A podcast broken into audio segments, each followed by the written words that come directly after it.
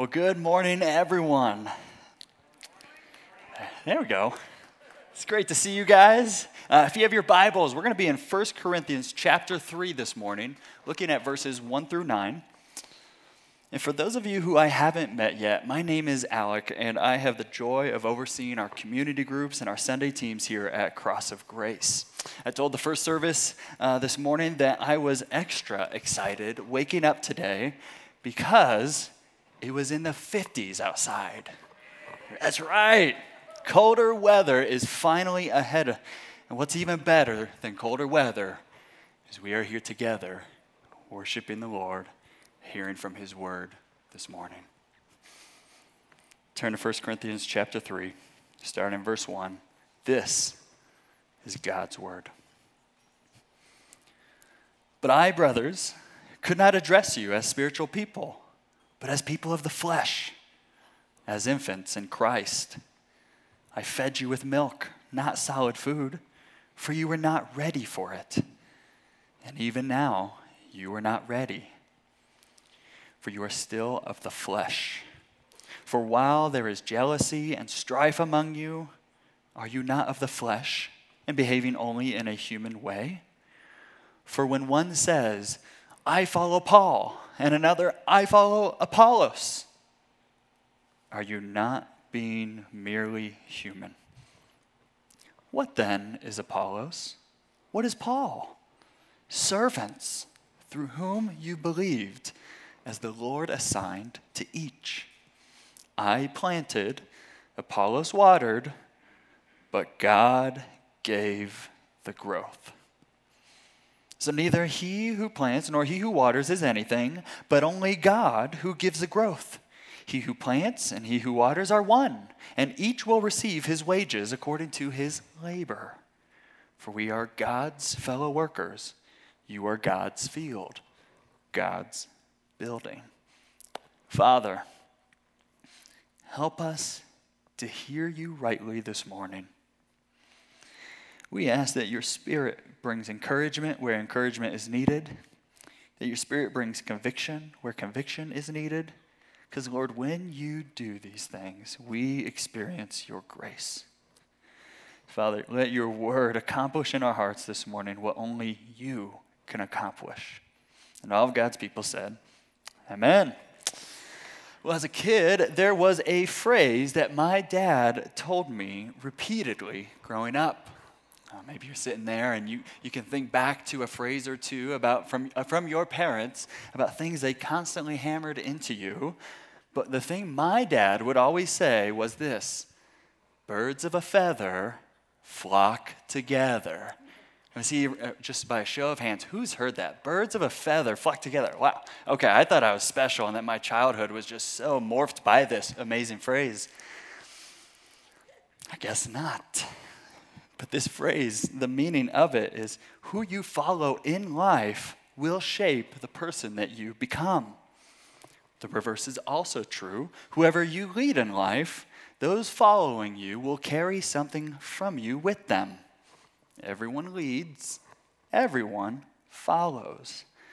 Whether your leadership is in the home, at work, in our community, in the workplace, we are all leaders and we are all followers in some way. And as we'll see in our text, the Christians in Corinth were not following Jesus, but rather the standards of their culture. And they were bringing that into the church, and this was causing big problems. We're going to look at the first of a few dominoes throughout the book of 1 Corinthians today. And what Paul is trying to help them see is how the gospel, how a gospel culture shapes everything. The first thing we're going to look at is our church leaders. But my question for you is this Who do you follow?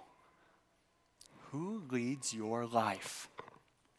The answer to this question, these questions, will shape you tremendously.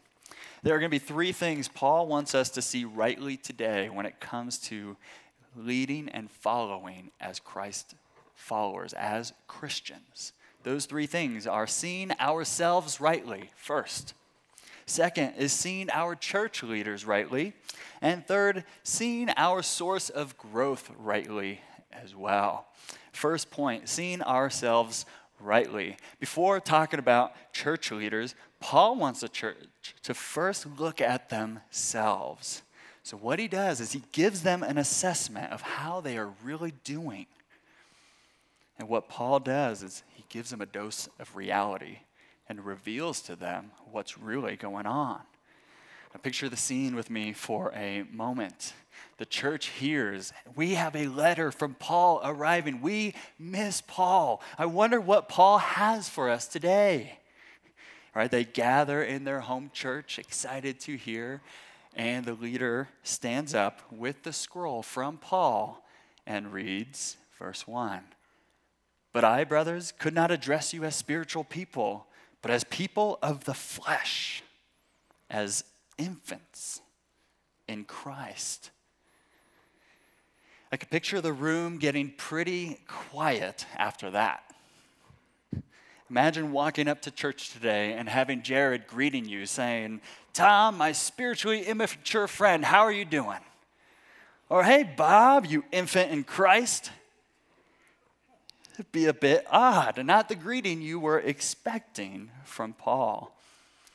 But Paul was telling them, you guys are living as carnal Christians. You look more like the world around you than, than people who embody, who have the Holy Spirit in them. On the outside, they were characterized by their flesh, not by the Spirit. And they looked more like citizens of the world than citizens of heaven. So, why does Paul give it to them straight? For Paul, Christians living according to the flesh is not an option. This is not okay, according to Paul. And in order for change to happen, Paul has to help them see, honestly, who they are. They need an accurate starting point to build off of. And if they if we aren't confronted with how we really are and agree to that assessment, we're just going to continue living our lives in the wrong direction, not seeing any need for change. And as we'll see in a minute, the way they understood church leadership and themselves was very much like the Corinthian culture around them and not at all the way God sees things. Amanda and I love watching American Idol. Do we have any American Idol fans in here? Not really. It's kind of an older show, right? But what Amanda and I like to do is watch the highlights of the less gifted and talented individuals, if you can catch my drift. What's fascinating to me is that after their subpar deliverances, after singing so poorly, they are always so shocked at the judge's comments. They're in disbelief. I've been singing my whole life. My mom and dad said I'm good at singing. Everyone in church says I'm good at singing. See, these contestants think that everything's great, that they're going to get that golden ticket to Hollywood, and that they're going to become famous. But unless someone tells them that they need to stop singing and get some vocal lessons, they're going to continue singing, thinking that they're actually good. It could feel like a crushing blow when you think you're one way but you actually aren't. But if you don't confront the reality, you can actually cause more damage to yourself and others because you're unwilling to see the change that needs to take place. The Christians in Corinth received a shocking assessment of themselves from Paul. It was meant to sting. And like Simon Cowell, but far more graciously, Paul needs to shock them. He needs to get them to see the problem in order to prevent further division and strife in the church. And there are times in our lives where we need a brother or sister to step in and tell us when we're not living, when we are living contrary to God's word, don't we? And while it could be hard to stomach and tough to hear, we thank God for those people. And while Simon Cowell will give brutally honest feedback for ratings and to potentially prevent other people's ears from bleeding in the future, God interrupts our lives with His truth because He loves us. Paul is honest with them. He's honest with us when we read this. And he's telling them the way you're living, you, you're, you're people of the flesh, you're infants in Christ. But through the Word, through the Holy Spirit that brings conviction and guides us into all truth, and through our friends, God speaks to us in those stinging moments of life, asking, Do I have your attention? Are you ready to stop living that way so you can live my way? If God did not love us, He would just allow us to continue living that way. And what we see throughout all of Scripture, and especially in our passage today, is that we, that we have a God who is merciful, who is patient with his people, who tend to just go off the wayward end from time to time. But it is God's grace that he stops us in our fleshly habits in Christ. And if he's not the one we are following with our lives, we can't grow. We can't mature in Christ. And He invites us into a relationship with Him so that we can go from being infants to being mature in Christ. Guys, when things are off in our lives, when it, it's often because our relationship with the Lord is dry, it's non existent. So often we see our lives fall off the tracks when our vertical relationship with the Lord is off. but his mercies are new every day. Every day is a new opportunity to follow God. So, if you were to assess your life right now, are there areas in your life that are currently being shaped by the flesh more than the spirit? Is there any areas of your life where God might be trying to get your attention? And although it's in those areas that are hardest to give up to God, those are the areas that become the doorway to a precious and sweet relationship with Jesus. It, seems as Paul is using their words against them when he talks about this, this idea of milk and solid food in verse 2. He says, I fed you with milk, not solid food, for you were not yet ready for it. And even now you're not ready for it. And perhaps the Christians in Corinth referred to Paul's teaching as milk Paul, we want some solid food. Give us more substance. But as any parent knows, you don't just you can't give the, a baby solids until they're able to properly digest the milk. What is this milk that Paul fed them with? It's the gospel. It's the message that he gave them when they first believed It's the very message that gave them new life that is meant to help them grow and mature in Christ. But this church in Corinth wanted to move on from the gospel. They wanted some meat. Paul, what's with this liquid diet you got us on? Look at that new carnivore diet. We want some of that. I know there's some of you here who are into the carnivore diet. But the Corinthians were like us at times where we just want to move on from the gospel. Right? But Paul recognizes that the way they were living showed they had not properly digested the gospel. They weren't ready for solid foods yet. And as we'll see in the next few verses, it's because there's fighting among them. It's confirming their actions, their behavior is confirming what's going on in their hearts. And it proved to Paul they didn't have a grasp of the gospel. They didn't cherish it. Instead, there was division, strife, and jealousy in the church in Corinth. And so, if the milk represented the gospel, the solid food represented an understanding of how every area of the Christian life is shaped and transformed by the gospel. They had not digested the cross. They didn't savor how on the cross Jesus restored the relationship between God and sinners. They didn't cherish how those who confess Christ as their Lord and Savior are forgiven and have their sins fully paid for. They didn't understand how Jesus exchanged our unrighteousness and gave us his righteousness instead. They didn't see how the gospel redefined leadership in a completely new way. And Paul is saying, until you get that, we're going to stay there. Because if you don't get this, we can't move on. It's not going to be helpful. We can't move on. I love what Ricky said a few weeks ago about the cross and the Christian life. It, it's not just the doorway, like, here's the cross, we pass it once, thank you, Lord, and continue on with our lives. We take that with us every single day. The cross is always at the forefront of our minds as Christians. We never leave it behind. Until we get the gospel, we can't see the bigger picture of what God has for his leaders, for his church on earth. And until they understand, they won't see how the world standard of leadership pales in comparison to God's standard. The Corinthians saw the gospel as that thing that they just get it once, okay, we're good, we're going to move on to the solids. But like at the beginning of this letter, Paul is so patient. He's a parent who doesn't have his arms crossed frustrated, angry. Like, why don't you guys just get it?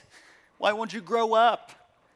No, as we read this over and over, what we see is Paul is, a, is like a patient parent who's caring, who is able to assess the health of his children, who's able to go back to what they need and provide it time and time again. It's like in the beginning of our letter to the First Corinthians, he goes back to the gospel. He goes back to the milk. Guys, how, how poor of a parent would I be if I got upset at Bodie, my one year old who has one tooth, for not being able to eat an entire 20 ounce ribeye steak? I mean, you would just be like, really, Alec? Like, that's a bit silly. I mean, best case, Bodie would just gnaw on this, on this uh, steak and slobber all over the place. But if I didn't meet him with where he's at, if I didn't help him with the milk, if I didn't help him with the mushy stuff before getting to the solids, he would never get the nutrients he needs to sustain his body and live. At best, he gets some flavor and juices, but that's it. Guys, when we feel distant in our relationship with the Lord, when our relationships are off with one another, when our lives are out of sync, we always go back to the gospel we always go back to the milk.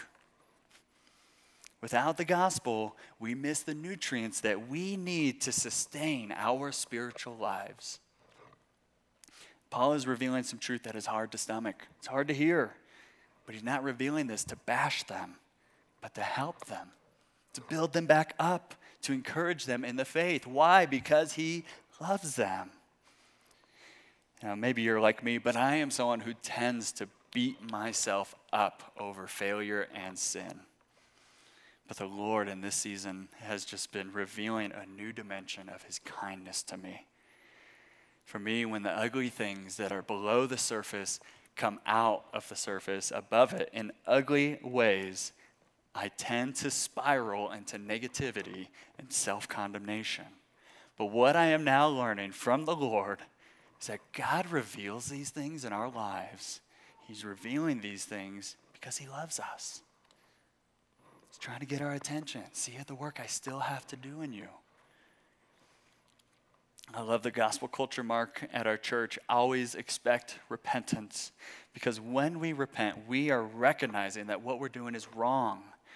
What we're doing is sinning against the Lord, and we're acknowledging that what we've done is not right.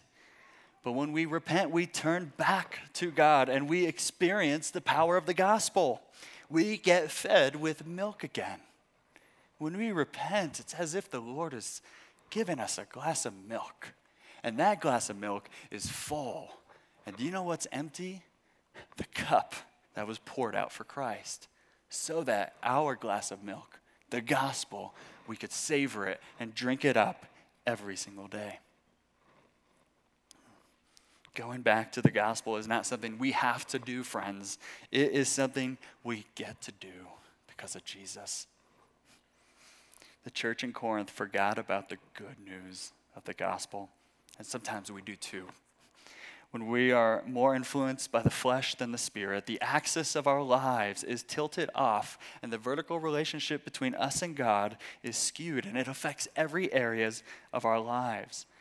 For the Corinthians, this was happening in, the fir- in their church. And the first domino Paul addresses is their view of church leaders. But in the busyness of everyday life, it's easy to forget to place the gospel at the center of our lives and instead look to other things that we think we need more for our growth. Guys, there is no other starting point our hearts need more than the gospel. We need to daily remind ourselves of what our Savior has done for us. I am a very visual person. Um, it's the best way I learn. Uh, in our home, if you were ever in our house, uh, Amanda and I put up what we call memorials all throughout the house, right? These are memorials that once we see it, we are reminded of something else. So, for example, we have our wedding vows in a frame that we just put up on our wall. Because when we see our wedding vows, I'm not just reminded of my faithfulness to my wife, but I'm reminded of God's faithfulness to us, to me. Uh, we, we also have a jar that sits on our island, and, and just all throughout the year, we're writing about all the gifts, all the great things that the Lord is doing in our lives, from funny moments with the kids to just delight surprises that came out of nowhere. We, we try to jot them down and put them in this jar. And at the end of the year, we have a glass of wine and we go through them all because that jar is a reminder God is the giver of all good things in our lives. Even the simple things I'm a neat freak, uh, but I and I love to make my bed. And when I make my bed, it's just a simple reminder that God delights in cleaning up my messes. He's a God who loves to straighten out our messes. Just little things to help me remind myself of gospel truths. These visual reminders in my home help me remi- remember that when the gospel becomes on the fringes, outer fringes of my life, I need to put it right back in the middle. Before moving on to solid foods in verse 2, like my marriage, my parenting, my work, we need to make sure that we've digested the milk first, that we've savored the gospel, the very thing that empowers all those other solid food things. You know, as I was preparing this message, talking to a few friends this week, I, I thought this would be very practical in our lives and how this could be applied to our quiet time, our time reading God's Word. I think we often read the Bible wanting solid food, which is good. But when we don't get those big aha moments, we can feel disappointed. Like, ah, oh, I don't know if that did anything for me. And yes, we should always open our Bibles with anticipation because this is one of the ways God speaks to us. But what if before we opened our Bibles this week, what if before you went into God's Word, you took a moment and rehearsed the gospel to yourself? Just took a few minutes. What did Jesus do for me? Christ died for me, died for my sins. What are my sins? My, anger, my, my pride, my selfishness. What if you took a moment and just thought back to your testimony, what the Lord's done in your life? How you were rebelling against Him, wanted nothing to do with Him. But by His grace, He stopped you and invited you into a relationship with Him. What if before we opened our Bibles, we just took a little bit of time and did that? Because when we do that, what we're doing is we're preparing our hearts not to come in with our own agenda into God's word, not to treat this as a checklist like I did it, but we are getting our hearts ready to be like, see my need for this? God, I need you. I need you because I know what my life looks like apart from you.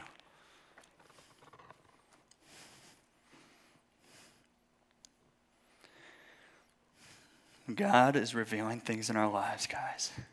We take an honest assessment of where we're at and we put it up next to God's word, when we listen to the Spirit when that's bringing conviction, guys, let us let us not bash ourselves over the head and be like, look how short I've fallen, but let us look to Jesus. God, thank you for your kindness. Thank you for revealing this to me. Because now I get to lean into you more. I get to depend on you. I get to trust you more in this area of my life. It's God's grace to tell us that we aren't ready for solids at times in our lives. And it's God's grace that we have milk to go back to. So, church, let me ask you this what adjustments in your life do you need to make so that you can savor the gospel and remind yourself of it? What adjustments do you need to make so you can daily remind yourself of the gospel and properly digest it? Paul unveils what's happening when the church doesn't savor the gospel and when the church doesn't put the gospel at the center of their lives. Verse 3 For while there is jealousy and strife among you, are you not of the flesh and behaving only in a human way? For when one says, I follow Paul, and another, I follow Apollos, are you not being merely human? Without the gospel, as we said earlier, the vertical relationship is off and it affects the horizontal relationships with everyone else. And the result, what was happening in this church, is exactly that. They just kept fighting. This was a church that was divisive, there was jealousy, lots of strife, and their behavior confirmed in Paul's mind okay, we got to go back to the milk. Gotta go back to the milk. In the Corinthian culture, uh, context might be helpful here for us to understand what exactly was going on under the surface. But in this culture, you associated yourselves with things all the time your philosophers, your teachers, your job, your activities, hobbies. But here's the problem with this the things that they associated with were used solely for their spirit, personal growth, personal benefit, and solely for their advancement with zero regard for anyone else. Whatever could increase their popularity, their social status, anything to elevate themselves above others, they did so so they can have a leg up over everyone else. And not only has the church in Corinth tried to move on from the gospel prematurely, they began to look for gospel replacements within the church walls. And they started to replace the gospel with their church leaders. So instead of associating with the gospel, allowing that to shape your life, they thought, oh, I'll, I'll just align with this guy. I follow Paul, I follow Apollos. This is why Paul is saying you're not ready for solid foods. You're doing what the culture does. You're following the world's way of doing things, not God's way. But, church, if we're honest, we don't have to look too far to think about examples in our day and age. So, all my cowboy fans, question for you What emotions do you feel when I say these two words? Philadelphia Eagles. Funny, right? We laugh about that. But under the surface, if we're being honest, there's a little bit of division in there, a little bit of animosity towards those Eagle fans, right? Seems innocent. But when these little things go unchecked and take priority in our hearts and become the thing that matters most to us, things can get messy. I remember when the Lord saved me at the age of 18 in high school, I began going to Greg Laurie's uh, midweek Bible study every Thursday with some friends. And but not long after being saved, my personal preferences soon began to take the front wheel. Hmm. No Phil Wickham today, huh? Okay, I guess I'll still sing. Just not going to enjoy it as much. Huh, Greg Laurie's not preaching. He's just a guest speaker talking about missions. I guess I'll check out, not really pay attention. What I was doing in my heart was putting up walls and keeping in what I wanted and keeping out what I didn't want. I thought by associating myself, aligning myself, oh, I go to Greg Laurie's Bible study. I worship with Phil Wickham. I thought I was actually spiritually mature. Like, look at who I associate myself with. I had no regard for what God was wanting or doing, only what I wanted. And I missed a lot of opportunities to see God's grace in other people's lives. I didn't have a full understanding of the gospel. But we do this all the time. Maybe you're here today and you brought a friend, and you're like, ah, Alec's preaching. Oh, that's not who we, I wanted my friend to hear. Right? Maybe you show up. Man, why can't we sing more Love songs? Songs fire me up in the morning. Or why can't we sing hymns straight from the Psalter? Or we walk in with our t shirts I'm Team Spurgeon. I'm Team Francis Chan. I'm Team Matt Chandler. All good things. I love all those things. Don't get me wrong. But if they are not secondary to your relationship with Christ, it's easy for walls of division to go up. And it starts very subtly. Us versus them. Jealousy, pride, a little bit of gossip here, a little bit of slander there. Sometimes remarks come out under our breath when we hear, oh, they, they do that? When this happens, the church splits and factions off rather than being a united body in Christ. It's the little things. And when we don't see them through the lens of the cross of Christ, these little things can become big things. And when the gospel is not at the center, the little things become big things, and the big things become little things in our lives. This is what's happening in this church. They're boasting in their leaders as if they could belong to them in some way. I follow Paul. I follow Apollos. 18 year old Alec. I follow Greg Laurie. I follow Phil Wickham. And our pride wants to creep in and say, look at our spiritual maturity. Look at who I align with. But Paul says, no. He says that is spiritual immaturity because you have removed God from the center, replaced it with your preferences, and now you just can't stop fighting with each other. They are missing the point of what Christian ministry is all about. So, Paul helps them see rightly their church leaders by giving them a new perspective in verse 5, where he asks rhetorically, What then is Apollos? What is Paul? Servants through whom you believed as the Lord assigned to each. I planted, Apollos watered, but God gave the growth. The right perspective on church leaders is God's perspective on church leaders. Our church leaders are servants. That's it. They're servants. And this is what the gospel does it tears down walls that go up. It tears down division and unifies. It helps us to see things right side up. Our church leaders are not to be praised and lifted up on some pedestal as if they were celebrity pastors. When we have a high view of church leaders, there is a danger that we will have a low view of God. When we have a high view of our church leaders, there is a danger that we will have a low view of God. Where God is the only one worthy of our adoration, of our praise. Compared to God, our leaders are like a candlelight next to the sun. They don't compare to the glory and majesty of God. Church leaders are to be viewed as servants what the gospel does is he totally, it totally redefines leadership by showing that true leadership is servant leadership. Jesus demonstrated this when he washed the disciples' feet in John 13. Jesus demonstrated this when he carried the cross that we were meant to carry. Right, and Jesus himself told us in Mark 10:45 that the Son of Man came not to be served, but to serve and to give his life as a ransom for many. When we have a high view of our church leaders, we are in danger of having a low view of God. I was talking to Braden about this helpful analogy. How silly would it be? Go with me here. If every time the mail was brought to your door, how silly would it be if you just swung that door open. Oh, mailman, thank you so much for delivering this on time. Thank you for driving so safely down the street. And thank you for gently smashing my, my uh, package on my front door.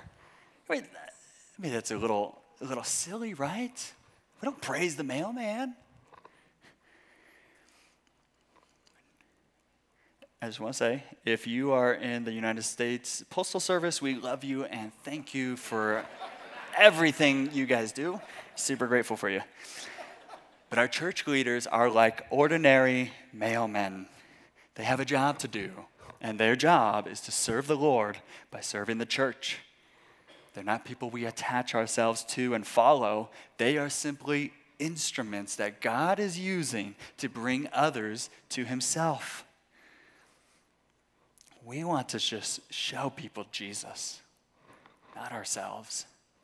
If anything, we are just trying to hold a mirror so we can reflect you to the Lord. We're not here to perform, put up a production. We're here to help you see and experience the Lord. That's it.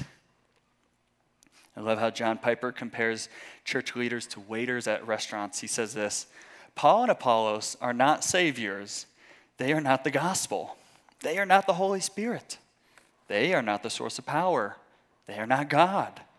They are table waiters.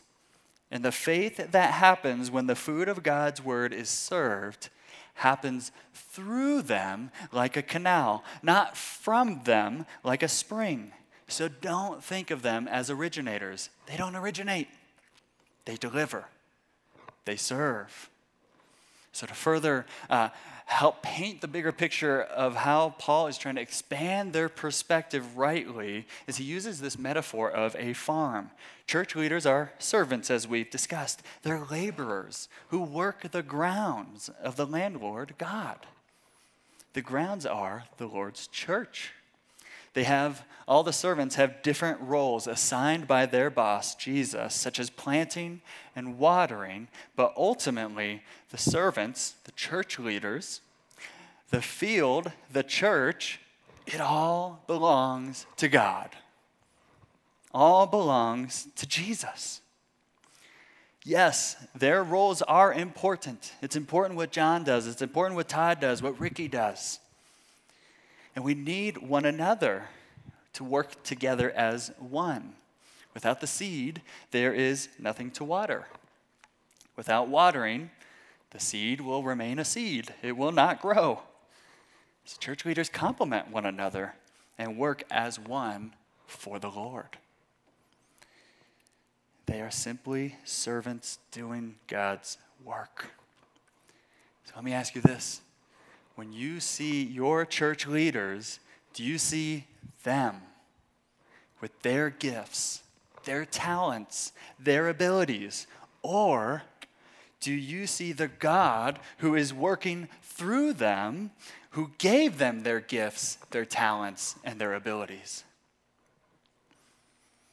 While our leaders have giftings given to them by God to serve the church, Paul drives home the final and most important point how the growth happens.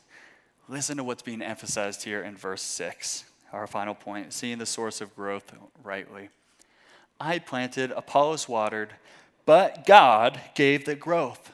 So neither he who plants nor he who waters is anything, but only God who gives the growth. He who plants and he who waters are one, and each will receive his wages according to his labor, for we are God's fellow workers. You are God's field, God's building. Did you notice how many times God is referenced in these four verses? Paul is helping them to see the right one that they are to follow, the one who leads us, the only one who can lead us in any spiritual growth and maturity God. The source of spiritual growth in our lives, in our church, in our ministries, in our small groups, in our families is God. Verse 6, God gave the growth. Verse 7, only God gives the growth. Growth. Verse 9, God's fellow workers, God's field, God's building, God, God, God. Everything is meant to point to God.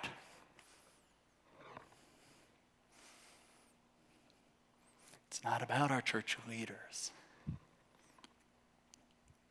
Paul is telling them it's not about me, it's not about Apollos, it's about him, it's about God.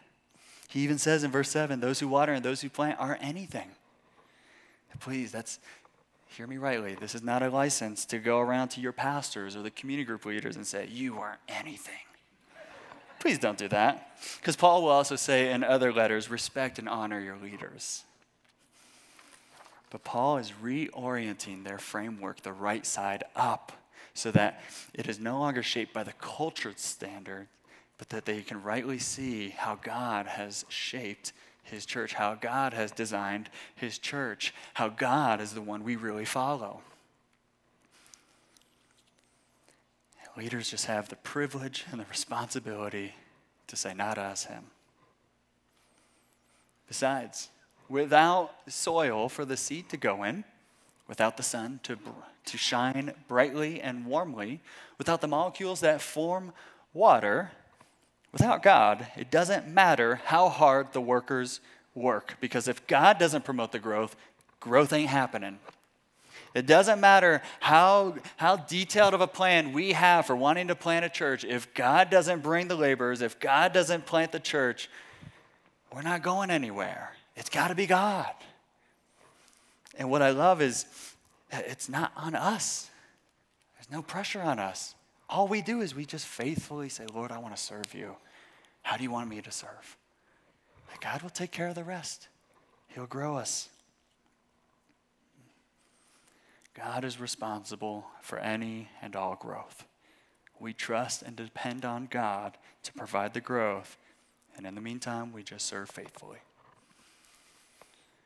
They were so used to living in a culture in Corinth where the leaders of that day just put all the spotlights on themselves. But in God's kingdom, his workers point the spotlight to the Lord. We readjust them to God. When people are aiming them wrongly, like Paul is doing to this church, we readjust them, point them back to God, point them back to the milk. One day, guys, we're, we're going to all give an account for our faithful work to the Lord. He's going to recognize and reward us. But everything we do is not just for a reward, it's, it's for the glory of God. As John the Baptist says, help me out here, he must increase, but I must decrease. It could seem like God has a, kind of a lower view of leadership compared to the world, right? All his workers are the same. They're all servants. They all work in the same field. They all have the same boss, God. But then again, when we look at our text, God has a very high view of church leadership way higher than the world's view of leadership because God works through their work to accomplish what he sets out to do. So look where Paul took us in these nine verses. He started with ourselves. Is the gospel at the center of our lives? If not, we have milk that we can go back to. We have a starting point. Are you allowing? Yeah Sorry. The gospel is what shapes us and helps us see our leaders rightly. But we can't see our leaders rightly if we're not seeing ourselves honestly and rightly. But in God's kingdom, church leaders are servants. They're not celebrities, they're not A-listers, they're servants who work for the Lord. So we don't boast in our leaders. We boast in Christ. We have we all have work to do around us because God is constantly working around us. We never stop hiring as a church. I'm so grateful to see us grow from nine community groups to 18 community groups. But, guys, our community groups are constantly growing. We need more leaders. But we trust that if God's going to continue making our community groups super full, He's going to continue providing leaders. We need more deacons. We need more uh, kids' ministry staff. We need more teachers. We always need help because God is always working around us. But we rely totally on the Lord. We depend on Him to bring those leaders and to give that growth. I'm going to invite the band to come on up as we wrap this up. But, church, we are all leaders and we are all followers. Your leadership is shaped by who you follow. Are you following God and allowing Him to shape your life? Do you see your need to follow Him? Are you going back to the milk time and time again, savoring the good news of the gospel before trying to tackle any of the solid food in your life? The people that you lead will glean something from you. Is it the aroma of the gospel? That can only happen if your leadership is shaped by following Jesus. Might I encourage you this week? What we talked about earlier, as you spend time in God's Word, rehearse the gospel. Remind yourself of the gospel. Remind yourself of your need for God's Word. And then see how the Lord's going to lead you. But it's good news that everything belongs to God. It's not our field, it's not our community groups, it's not not our ministries, it's all God's.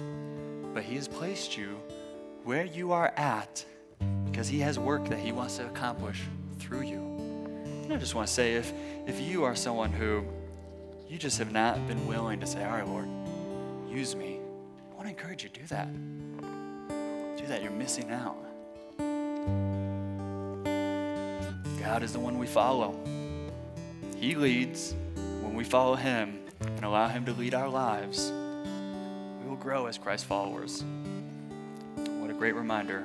God gives the growth. I just want to end by how Paul concludes this chapter in, in chapter 3. He says, he says in verse 21, So let no one boast in men for all things are yours, whether Paul or Apollos or Cephas, or the world or life or death, or the present or the future, all are yours. Listen to this encouragement from Paul the pastor. And you are Christ's, and Christ is God's. Church, let's pray.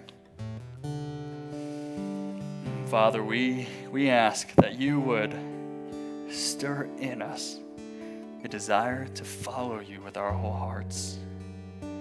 Lord, would you help us this week savor and cherish the gospel? Lord, as a church, we, we thank you for the leaders that you've given us. We thank you for our pastors. We thank you for our deacons, our community group leaders, our Sunday team leads. Lord, all those that you've assigned to serve your church. Lord, for all of our leaders, would our heart's posture be one that is constantly pointing others to you? Lord, it's not about us, but you. There's no one like you, Lord. And with you as our leader, continue to shape our lives and help us look less like us and more like Jesus. And all of God's people said, Amen.